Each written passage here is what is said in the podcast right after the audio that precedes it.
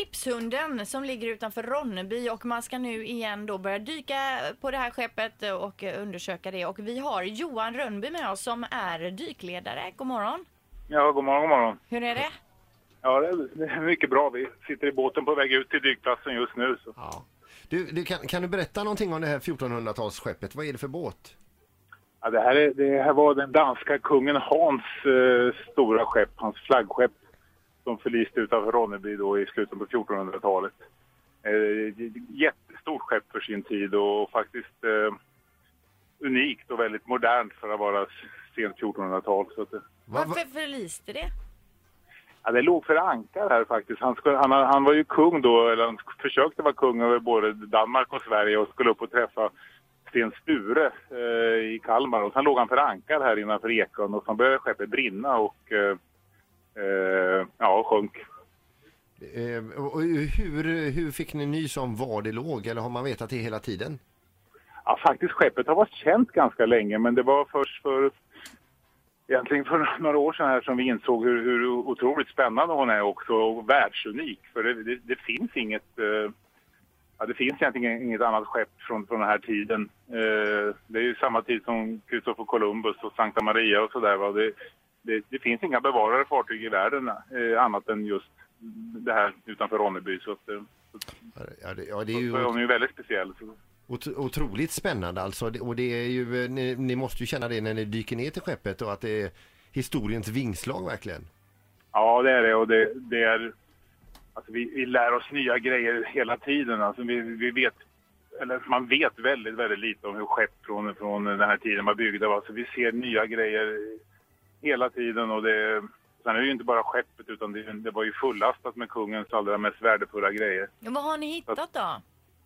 Hittills? Alltså dels, dels är det ju eh, konstruktionen och sånt där, men vi gjorde faktiskt, det sista vi gjorde igår kväll var en, en jättespännande upptäckt som, eh, som vi faktiskt går ut och tittar på, på nu. Eh, och vi tror att vi har hittat eh, ja, det som är galjonsfiguren på fartyget. Oj, oj, Eh, oj.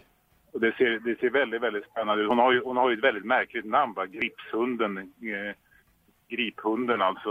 Eh, och eh, de dykare som var nere sist igår kväll, de säger att det faktiskt ser ut som en, som en någon slags eh, kombination av lejon och hund och, och örn. Det, vi får se då om det, om det, om det stämmer. Så det, Du, får jag fråga också, hur mycket vågar man härja med ett fartyg som ligger eh, ner på botten och är så gammalt? Hur, mycket, hur långt in ner i båten vågar ni?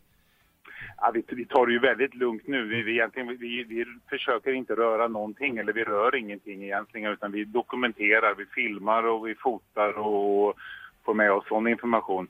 Och sen eh, funderar vi ju på att fortsätta såklart och då måste vi gräva oss ner djupare för att eh, se vad som finns. Men det gör vi inte just nu, utan det, du har helt rätt i att man måste ta det väldigt försiktigt och, och sen kostar det ganska mycket pengar om man börjar plocka upp saker, så man, för då måste det konserveras och tas om hand om. Så att, ehm, Eh, just nu så är vi, är vi försiktiga med det. Så. Men hur intakt är båten?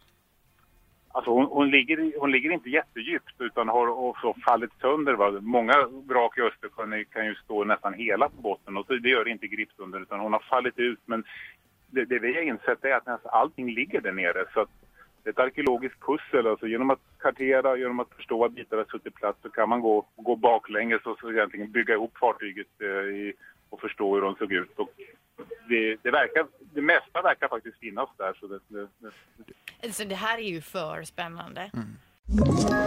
Ett poddtips från Podplay. I podden Något Kaiko garanterar östgötarna Brutti och jag, Davva, dig en stor dos skratt. Där följer jag pladask för köttätandet igen. Man är lite som en jävla vampyr. Man har fått lite blodsmak och då måste man ha mer.